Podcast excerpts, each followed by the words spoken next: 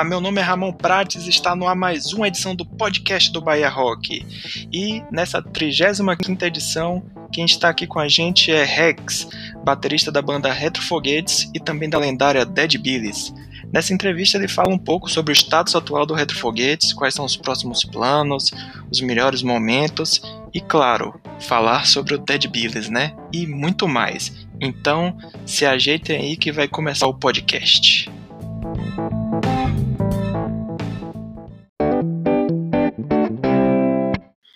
Fala Rex, seja bem-vindo ao podcast do Bahia Rock.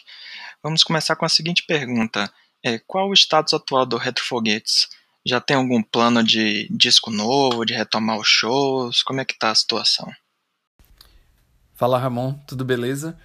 Muito obrigado pelo convite para a gente bater esse papo. É, os retrofoguetes trabalharam, cara, assim, até pouco antes da, da pandemia surgir. Né? Por sorte, gravamos três músicas no, no estúdio Casa das Máquinas, com Tadeu Mascarenhas. E aí, quando a pandemia surgiu, a gente obviamente é, se distanciou, né? Ficamos confinados e seguimos trabalhando à distância, cuidando das redes sociais, cuidando dos contatos e acompanhando a, a mixagem dessas músicas, né? É, recebemos alguns convites para fazer lives, mas preferimos não topar para garantir a segurança da gente e da nossa família também. E para você ter uma ideia, até esse momento a gente não voltou a ensaiar, né? A gente somente algumas semanas atrás a gente se encontrou pela primeira vez depois desse desse período todo e porque tínhamos que fazer umas fotos novas, era uma demanda que a gente não podia é, deixar de, de, de atender. E mas assim, a perspectiva de fazer shows e acho que ainda é muito distante, a gente ainda está tentando entender esse cenário. Até porque não adianta também a gente buscar fazer shows se a gente ainda não se sentir seguros e confortáveis, né? Assim, é meio complicado você subir no palco para tocar com medo ou inseguro, né? Então a gente tem preferido manter esse distanciamento. Mas ano que vem a gente faz 20 anos, né, cara? Assim, é uma data muito importante pra gente. É um ano importante e a gente pretende, é, inclusive, lançar essas músicas, né? É, de preferência num compacto, em vinil, a gente tem, tem negociado com, com alguns selos o lançamento desse compacto. E, pô, se, se tudo der certo, voltar a tocar, né, cara? Assim, assim, muitas casas fecharam em Salvador, então é, o cenário é, tende a piorar já era difícil e agora eu acho que vai ser mais difícil ainda conseguir lugares para tocar e enfim. Mas a gente está vivo, é, ainda bem. O Retro Foguetes foi convidado para participar da coletânea Brazilian Tsunami, que reuniu 63 bandas do melhor do, da surf music no Brasil. Conta pra gente como foi que surgiu esse convite. Cara, a, a, cena de surf music do Brasil é muito forte, né? Uma cena muito interessante, uma cena que está consolidada, é uma coisa que, que vem de décadas, né? Você tem um festival importantíssimo que é o Campeonato Mineiro de Surf. É... E não à toa é possível fazer uma coletânea como a Brazilian Tsunami com 703 bandas, né, cara? Assim, não é pouca coisa. E não é só uma questão de quantidade, né? Se você ouvir a coletânea, você vê que os trabalhos são muito bons, as bandas são muito boas, né? São bons músicos, boas músicas. É, é uma, uma cena que chama atenção lá fora, inclusive, né? É, não é raro bandas daqui saírem para tocar lá fora, ou selos de fora lançarem trabalhos de, de bandas daqui. Então, é, isso, isso foi muito bacana, cara, assim, e a gente fica muito contente, né, porque a gente sabe também que a gente tem uma participação importante nesse cenário, né? A gente tem uma história também, porque é isso, são 20 anos, né, de banda, então a gente vem acompanhando essa cena e, e fazendo parte dessa cena já há muito tempo, né? O, o, Campeonato Mineiro de Surf, se eu não me engano, a gente já tocou, sei lá, em quatro edições, cinco edições, não sei. É, então, isso é muito bacana, cara. Isso é muito bacana porque existe essa esse contato estreito, né, entre essas bandas e enfim, é, eu acho que quem não conhece e tem vontade de conhecer essa essa cena, é, eu acho que a, a, essa coletânea é perfeita para isso, né? Porque é uma amostragem muito interessante, né? Do, do, do que está rolando. Recentemente você participou da live Diário da Quarentena falando sobre os Dead Billies. Então vamos falar também um pouco sobre essa lendária banda. É, começar com o seguinte, conte pra gente como foi que você entrou e como foi que surgiu a banda. Bom, essa é uma longa história, né, cara? Os Dead Billies surgiram como a maioria das bandas de rock surge, né, cara? É... São jovens que se encontram, têm uma afinidade musical, é, tem esse desejo de montar uma banda e imitar os ídolos, né? Normalmente isso acontece no bairro ou na escola. Com a gente não foi diferente, mas começou antes do Dead Billies isso, né? Essa história. Começou na escola técnica, comigo, é, Fábio Cascadura e Joe, né? Nós montamos os Feios, que era aquela coisa da banda da escola, sabe? É, a gente tocava em mostra de som, esse tipo de coisa, né? É, fizemos alguns shows com essa formação até que a gente sentiu a necessidade de, ter um guitarrista solo. Foi quando o Joe lembrou de Morotó, porque nós três morávamos na Cidade Baixa, a gente se conhecia e tal. E foi assim que Morotó entrou na banda. Pouco tempo depois, Fábio saiu e aí a gente ficou sem vocalista. E aí eu sugeri é, que a gente chamasse meu primo, que era Glauber, né? É, nós somos primos carnais. Ele, ele é, ele é filho da irmã da minha mãe. E, enfim, é, chamei os caras. Ele, ele tinha um trabalho com Jorge Solovera no Tesão e Cia. Eles cantavam na noite lá. E aí nós fomos ver o cara cantar e, e chegando lá os caras tomaram um susto, assim, né? Porque Glauber tinha 14 anos, velho, era uma criança, sacou? E aí os caras olharam para mim e fizeram, pô, velho, o cara é um guri, velho, você tá maluco? Falei, não, velho, deixa o cara cantar, ouve o cara cantar. E aí quando o Glauber começou a cantar, os caras piraram, né? O Glauber sempre cantou muito bem. E Glauber entrou na banda, né? Continuamos tocando, é... a coisa ficou mais profissional até, porque a gente começou a a fazer shows, né, mesmo em casas noturnas e matar os primeiros cachês, é, enfim, cobrar para tocar, né. Mas aí, se eu não me engano, no final de 91 a banda acabou.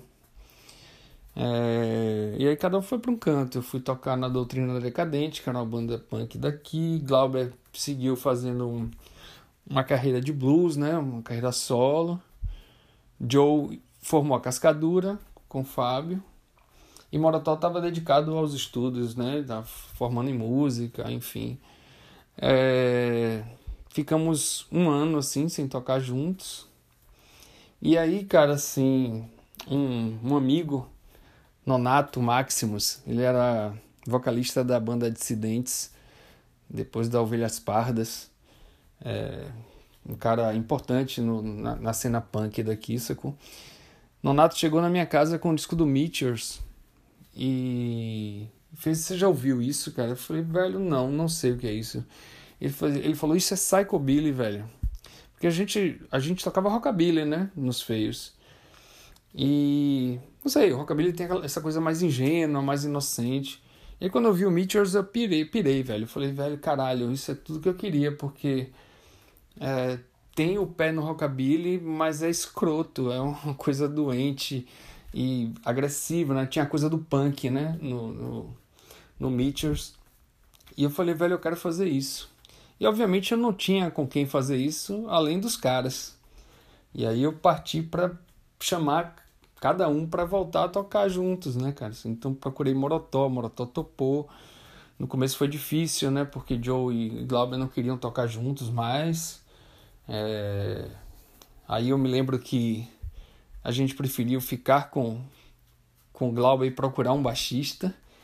Foi quando rolou aquele o lendário anúncio procurando um baixista, né, cara? Feito de hidrocor com a gente tirou xerox e saiu colando nas lojas, né? Que era o que rolava na época, as lojas de disco.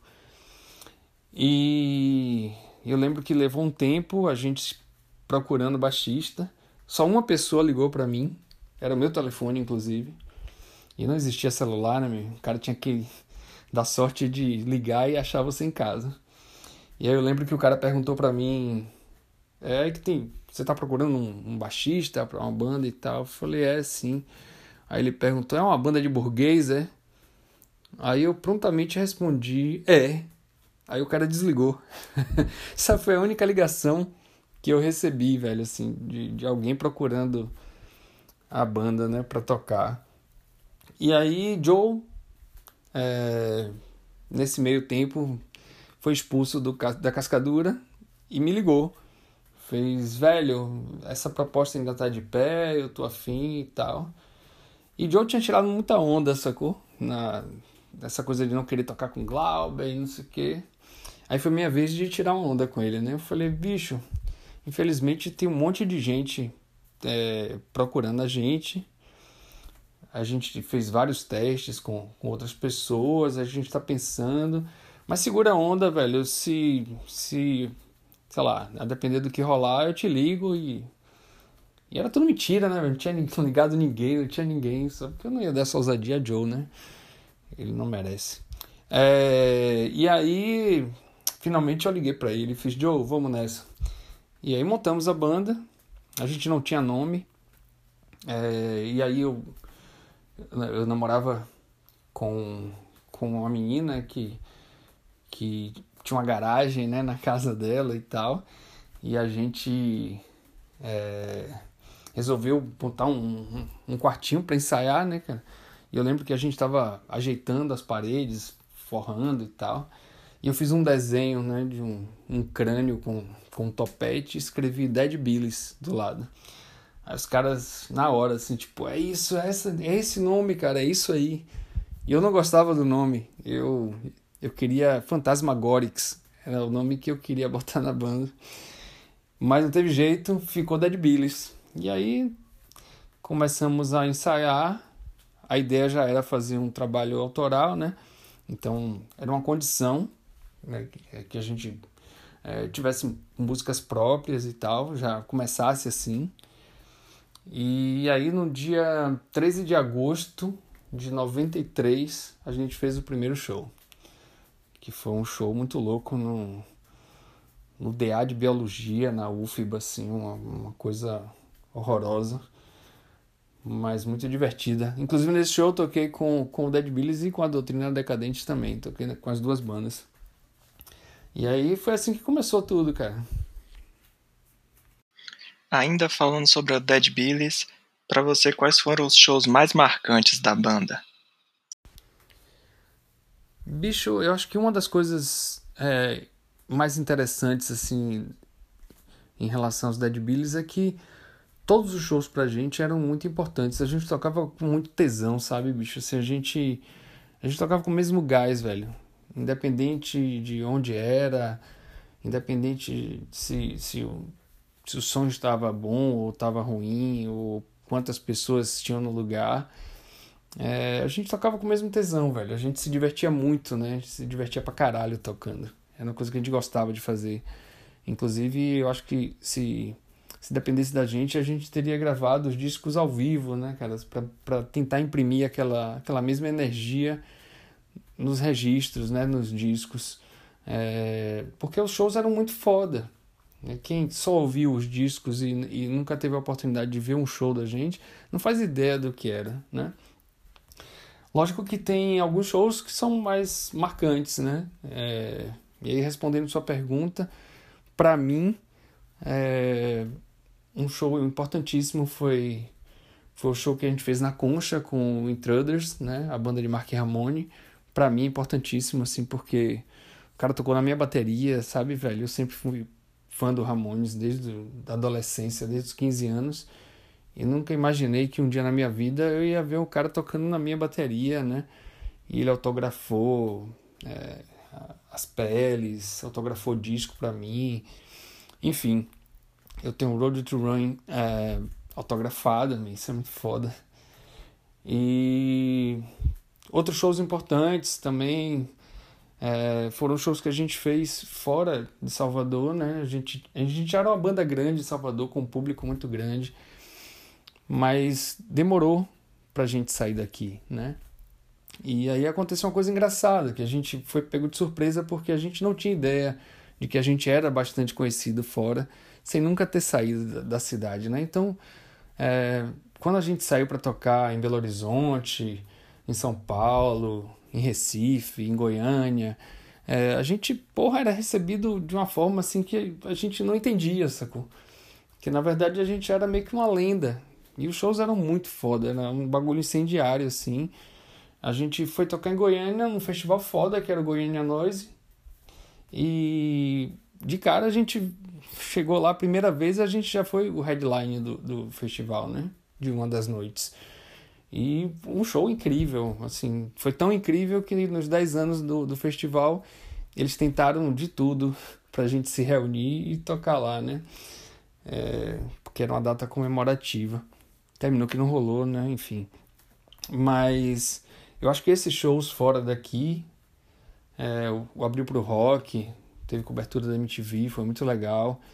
É, os shows que a gente fez em São Paulo, é, enfim, é, esses shows foram bem marcantes. Aqui em Salvador, eu acho que, é, fora esse da Concha, eu acho que eu destacaria o show de lançamento da demo, que foi no Hotel Pelourinho, com os barata, Baratas Tontas. E o show do circo, velho rolou aquele striptease, aquela loucura. A gente era muito louco, né, velho? E esse show, assim, quem foi jamais esqueceu, sacou? Esse show foi muito foda. Como surgiu a ideia de montar o Retrofoguetes? Seguindo sem mosca, né, e sem um vocalista fazendo rock instrumental. Eu lembro que a gente estava em São Paulo a gente tinha ido para lá para premiação do, do VMB, né, da MTV, que nós tínhamos sido indicados. E, e foi um período estranho, assim, porque embora coisas boas estivessem acontecendo com, com a banda, a exemplo da própria indicação, é, tinha um clima esquisito rolando, assim, já, já, já parecia que Glauber e abandonar a banda, sabe, velho? Assim, que existia esse desejo de, de fazer uma carreira solo, né? De partir para uma outra coisa. Mas não foi nem por isso, né? Que, que eu pensei nos retrofoguetes. É que eu já estava com esse desejo mesmo de fazer um projeto paralelo. É, eu vinha ouvindo muito surf music, principalmente o Menor Astro Man. E, e a surf music sempre foi sempre esteve presente, né, assim, nas influências da, da banda, do, dos Dead Billys. A gente inclusive tocava temas instrumentais nos shows, né? Às vezes para abrir o show, às vezes para para a música descansar, enfim. E eu lembro de uma tarde tomando um café lá com o Morotó, eu fiz, bicho, tô querendo montar uma banda instrumental, velho. Um projeto paralelo, né? Porque na minha cabeça a banda não ia acabar ainda. É, e eu já tinha todo o conceito na cabeça, né? Falei, ó, quero fazer um, um, um, um som instrumental, quero fazer um, uma banda de surf music instrumental, é, com essa temática da ficção científica. Eu sempre gostei, né, de, de ler ficção científica e, e dos quadrinhos e dos filmes, né? E, como eu falei, tava ouvindo bastante o Menor Astroman. Eu não queria fazer, inclusive, uma banda tocasse surf music mais é, tradicional, né? Eu queria que fosse uma coisa mais mais para frente. E aí Morató obviamente topou, porque ele topa tudo.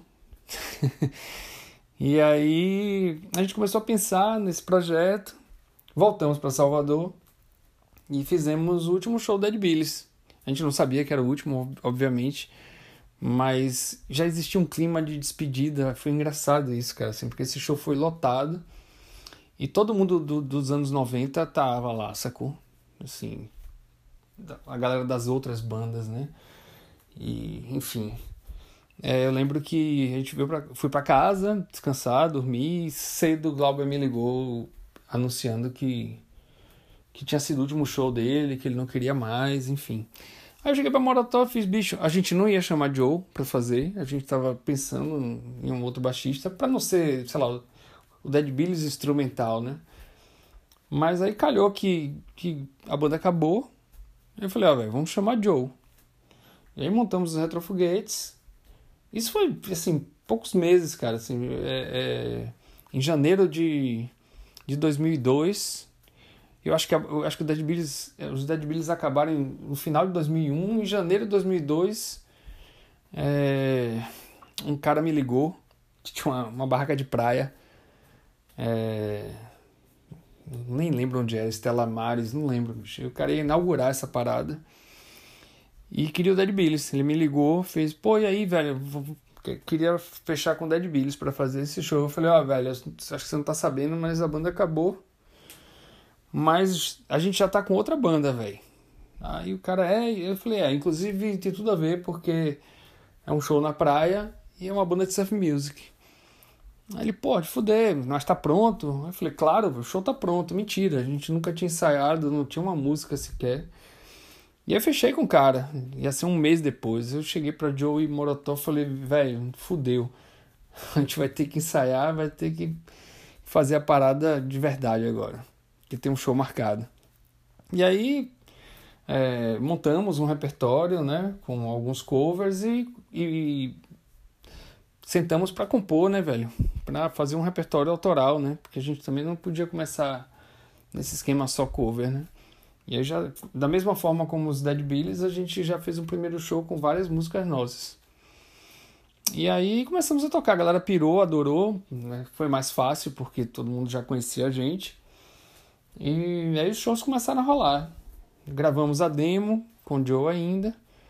Foi quando o Joe foi convidado para tocar na banda de Pete, né? E aí Joe saiu, entrou CH. E aí o primeiro disco já foi gravado com CH, né? Joe gravou somente a, a demo. E, e aí foi assim que começou. Foi assim que, que a parada surgiu. É, o Dead Billies nunca tocou no carnaval, né? Tirando o palco do rock. Mas o Retrofoguetes teve o trio, né? O Retrofolia, além de festas com esse mesmo nome antes do carnaval. É, conta um pouco pra gente como surgiu essa ideia e como foram esses eventos. Além, é claro, de tocar num trio no meio do carnaval. Deve ter sido muito doido, né? Conte aí pra gente um pouco sobre isso. Velho, eu acho que essa relação nossa com o carnaval vem do fato da gente ser da Cidade Baixa, principalmente, né? Como músicos, a gente sempre teve essa, essa referência, né?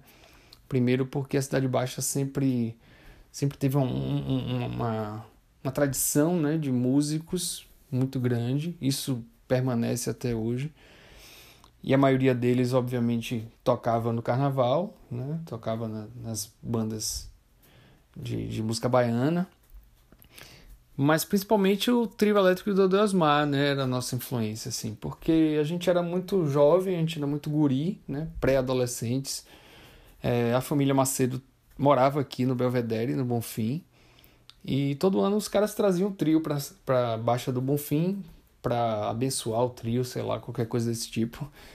E a gente ouvia o som da guitarra baiana de longe e a gente já identificava que eram os caras, sacou? Porque era um som tão característico. E a gente descia correndo para ver o trio, né? Eu lembro de fazer isso muitas vezes. É... Então, assim, era, era era o contato mais próximo que a gente tinha com, com a música ao vivo e com músicos é, profissionais, né? Músicos é, virtuosos, inclusive, né? Então, pra gente era, isso era encantador. E isso marcou a gente, né? Obviamente isso é motivo de, de polêmica, porque, principalmente entre os, os roqueiros ortodoxos, que já quiseram inclusive queimar a gente na fogueira. Mas é, a gente sempre teve muito orgulho disso, né? Dessa, dessa nossa. dessa raiz nossa, né? Dessa, dessa história nossa. E a gente nunca abriu mão disso, né? É, na verdade, é, já nos retrofoguetes, é, Morotó começou a, a, a, a tocar a guitarra baiana, né? começou a estudar o instrumento. A gente já tinha tido uma experiência com o Armandinho, seu Osmar estava vivo, inclusive, quando a gente gravou o programa de Regina Casé, O Brasil Legal, que ele, Armando, tocou com a gente em cima do trio. Né? É... Mas, enfim, a coisa só se desenrolou mesmo nos retrofoguetes. Eu lembro que o Morotó estava estudando, e aí um dia eu cheguei para ele e fiz: ah, por que a gente não, não faz um projeto para para você tocar essa porra, sacou? E aí foi assim que surgiu a Retrofolia, né? E foi muito legal porque é, acho que da galera que veio do rock and roll a gente foi, sei lá, os primeiros a fazerem isso, né? A montar o, o baile, né? A coisa do, do, do baile de carnaval, né? Com esse repertório principalmente, que era um repertório instrumental do trio elétrico. E na sequência as nossas participações no, no carnaval, né? Que, e aí foi o máximo, né? A gente, durante quatro anos, é, saiu com o nosso trio, né? Convidando outras, outras bandas de fora. É, o Lapupunha saiu com a gente um ano, os Autoramas saíram outro ano, enfim. É, e aí foi incrível, né, velho? Porque é, era uma experiência que a gente não, não, nunca tinha tido, né? E é uma loucura, né? Porque o trio elétrico foi feito para não funcionar, né? Um palco em cima de um caminhão e cada esquina que você passa o som muda e é uma loucura, um monte de maluco correndo atrás. E foi uma experiência assim incrível pra gente, né? Assim, é, foi uma coisa muito muito bacana, né? E isso aproximou a gente ainda mais, né, da família Macedo. Isso fez com que eles começassem a participar do Retrofolia. Haroldo participou muitas vezes, André, Armando. Né? É, tocamos também na homenagem que, que a, Rádio Educadora fez né, no Festival da Educadora a eles. Né? Nós fomos a banda, a banda de apoio junto com, com Betinho do, do Baiana System. É, eu tive a oportunidade de ser convidado para gravar uma música do carnaval com eles, né? Música, música deles, uma música de trabalho deles do, do carnaval. Eu toquei bateria. Então, assim, eu acho que é, foi uma coisa muito feliz, assim, pra gente, né? E, e, enfim, com toda a polêmica, que eu acho uma grande bobagem, é, a gente a gente nunca deixou de assumir essa, essa influência e e essa, essa admiração que a gente tem por esses caras. E nós temos muitos amigos, né? Assim, como eu falei, tocando nas bandas por aí, em cima dos, trio, dos trios, né? Eu gostava de ir pro carnaval, nunca gostei muito de carnaval, mas eu gostava de ir pro carnaval para ver os amigos em cima do trio, né? Assim, tenho amigos com Ivete, tenho amigos com Cláudia Leite, tenho amigos em tudo é banda, velho. Jamil, Selada, é muito louco isso. E é incrível, né? Os caras passam, jogam um beijo para você, ficam felizes quando me veem, quando vem Morotó, às vezes falam de cima do trio com a gente, mandam, mandam um recado no microfone, é engraçado isso. E sempre foi muito legal, sempre foi muito divertido. Bom, eu perguntei isso sobre o Dead Billies, né? Então eu tenho que perguntar também sobre o Retrofoguetes, né? Tirando essa parte aí do carnaval que a gente acabou de falar, quais foram os shows mais marcantes do Retrofoguetes para você? É, o, o Retrofoguetes já dura mais tempo, né? Eu acho que o dobro da, do tempo que, que durou a Dead Billies, então a gente fez muito mais coisas, né? A gente realizou muito mais, né? em termos de volume, de, de, de, de, realizações mesmo, né? De, gravamos mais discos, fizemos muito mais shows, viajamos muito mais, né? A gente tem um alcance muito maior. Tivemos a sorte também de, de já pegar essa essa facilidade de, da existência da internet, né, e, e, ter um alcance maior. O Dead Billies não teve essa facilidade. É, então, acho que por conta né, da gente viver uma outra época e mais tempo também, né, de, de existência, a gente fez muito mais coisas, né. Acho que os shows que eu mais é, gostei, assim, ou, ou que eu acho mais importantes dos retrofoguetes. É, eu acho que aqui. É, deixa eu pensar, cara. Eu, eu acho que do show do TCA, né? O lançamento do, do Tchá Tchá Tchá. O TCA sempre foi pra gente assim um, um palco, sei lá, é, dos sonhos, né? Aquela coisa, aquela referência de de, de ser um lugar onde grandes artistas se apresentam, né? E de certa forma inalcançável para uma banda de rock local. E, e, incrível que já tocamos no TCA quatro vezes, né, velho? Mas esse show, especialmente por ser um lançamento do nosso disco, casa lotada, né? O teatro lotado. É, enfim, com participação da Rumpilés, com participação de tantos músicos. É, isso, isso, sem dúvida nenhuma, é, marcou muito né, a carreira da gente. É, acho que shows fora daqui, né, fizemos o, o, Goi o Goiânia Noise algumas vezes, né, algumas vezes. É, o Bananada também lá em Goiânia. Fizemos duas vezes o Abril pro Rock.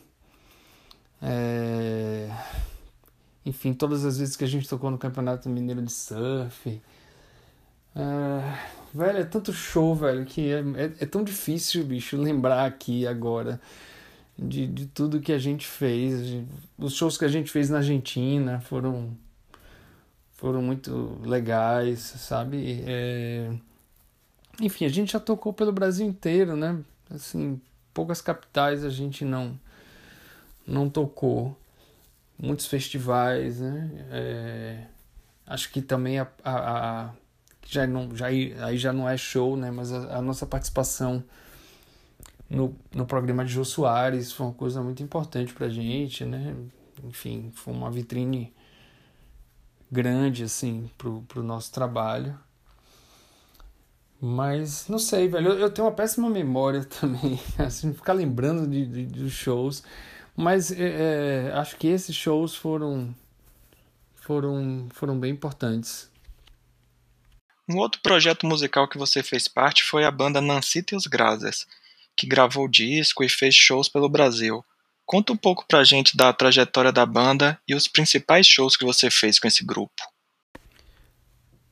É, cara, assim, a gente sempre admirou muito Nancy é, porque a gente era muito fã da Crack, né? A gente achava a banda incrível, músicos acima da média, né? Era uma coisa assim que pra gente era uma referência, a gente achava aquilo incrível, né? E a gente também era uma banda performática e, e a gente valorizava isso também, sacou?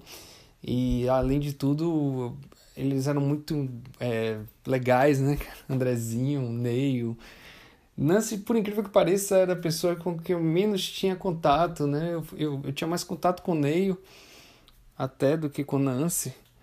É, enfim, Tamima, Ed Braz, é, Chris, né, que foi guitarrista da banda, foi hold do Dead Billies durante um tempo. Pedrinho Semanovs, que só passou gente boa, velho, sabe? Essa banda era foda, né? Duda, Machado, Tiago, Aziz, enfim, é, a banda teve muitas formações, né, assim, Mauro, Mauro tocando bateria, cara, assim, tipo, enfim, era uma banda muito foda. E aí eu lembro que eu tinha um escritório de design com, com Edson Rosa, que foi guitarrista de Rony Jorge, os Ladrões de Bicicleta. A gente era sócio. E aí um dia a Nancy procurou a gente para fazer a capa do Nancitos Grazas, né? Ela tinha gravado, eu não gravei o disco. Eu entrei na banda depois. É, na verdade, é, a banda que gravou o disco não era uma banda, né? Assim, enfim, a galera gravou o disco e depois Nancy correu atrás de montar uma, uma banda para seguir, né? E aí, nessa época eu já estava fazendo o Retrofoguetes, já estava tocando com o Retrofoguetes. E, e ela me convidou para fazer parte da banda e eu topei. Topei, para mim foi uma experiência incrível porque eu aprendi um monte de coisa com, com ela é, e com os caras, né? Terminou que a gente ficou juntos, né? A gente ficou a gente iniciou um, um relacionamento que durou sete anos. Enfim, Nancy é da minha família. Meu irmão casou com a irmã de Nancy. Eu sou padrinho da filha de Nancy, das sobrinhas de Nancy. É tudo misturado, sacou?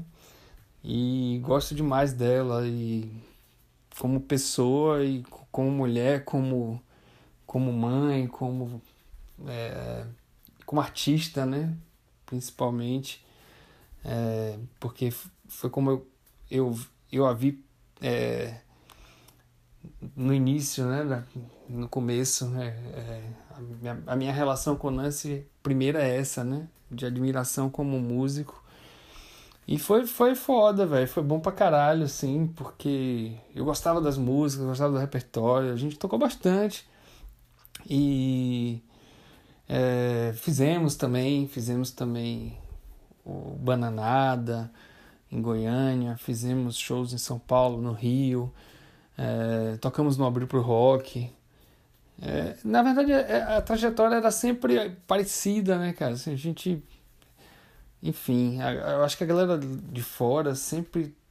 Sempre voltou muito assim o olhar para as bandas da Bahia, porque a Bahia sempre teve uma coisa muito singular, né, velho? Assim, acho que talvez por por estar tá mais isolado assim do, do circuito cultural, né, do país, é, ter, termina que, se por um lado isso é, é muito ruim, por outro fez com que a gente tivesse muita personalidade, né? As bandas daqui sempre tiveram muita personalidade.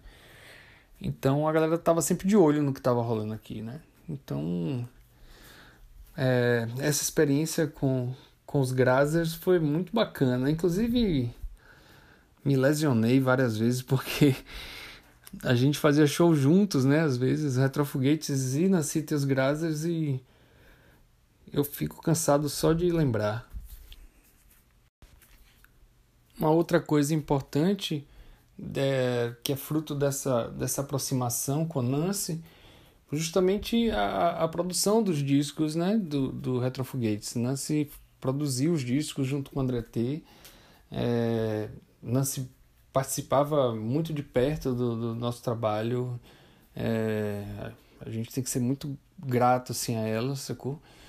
É, nesse, nesse primeiro momento da banda ela foi muito importante e, e, participava dos shows, né? Ela canta uma música no, na demo, né? Isso desde o início. Nancy cantou no primeiro show do Retrofoguetes, né?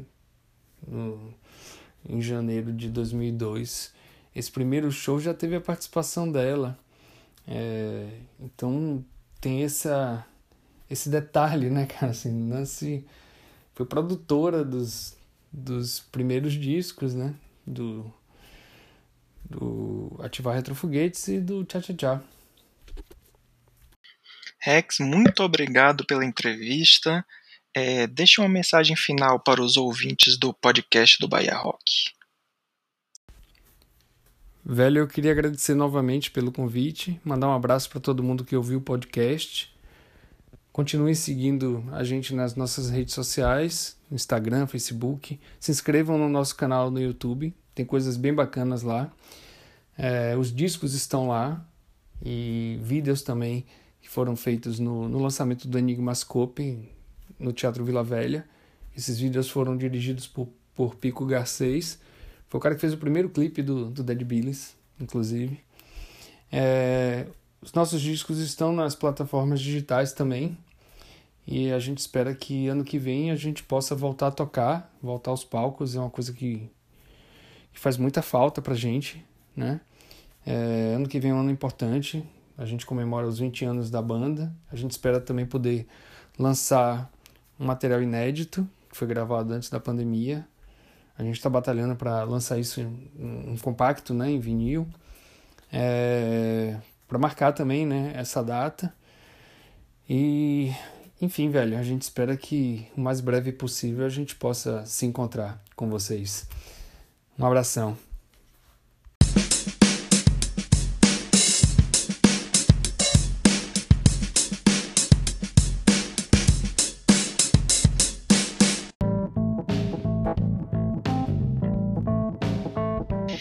Então é isso, pessoal. Chegamos ao final de mais um podcast do Bahia Rock.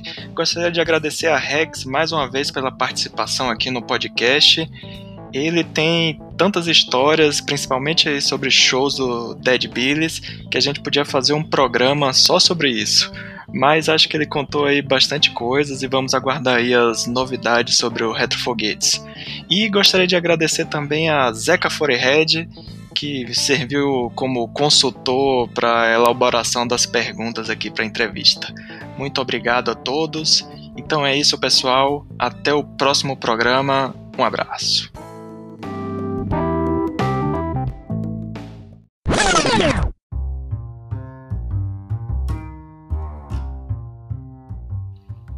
O podcast do Bahia Rock é feito através da ferramenta Anchor.fm onde ele publica nas principais plataformas de podcast, e é nele também que nós fazemos a edição do programa. Além do próprio Anchor, já estamos presentes também no YouTube, Apple e Google Podcast e, no, e nas principais plataformas de podcast. E agora também estamos no Spotify, ou seja, o que não falta são opções para ouvir o nosso podcast. Mas se você preferir, Assine o nosso feed que está na descrição do post e ouça no seu agregador de podcast favorito.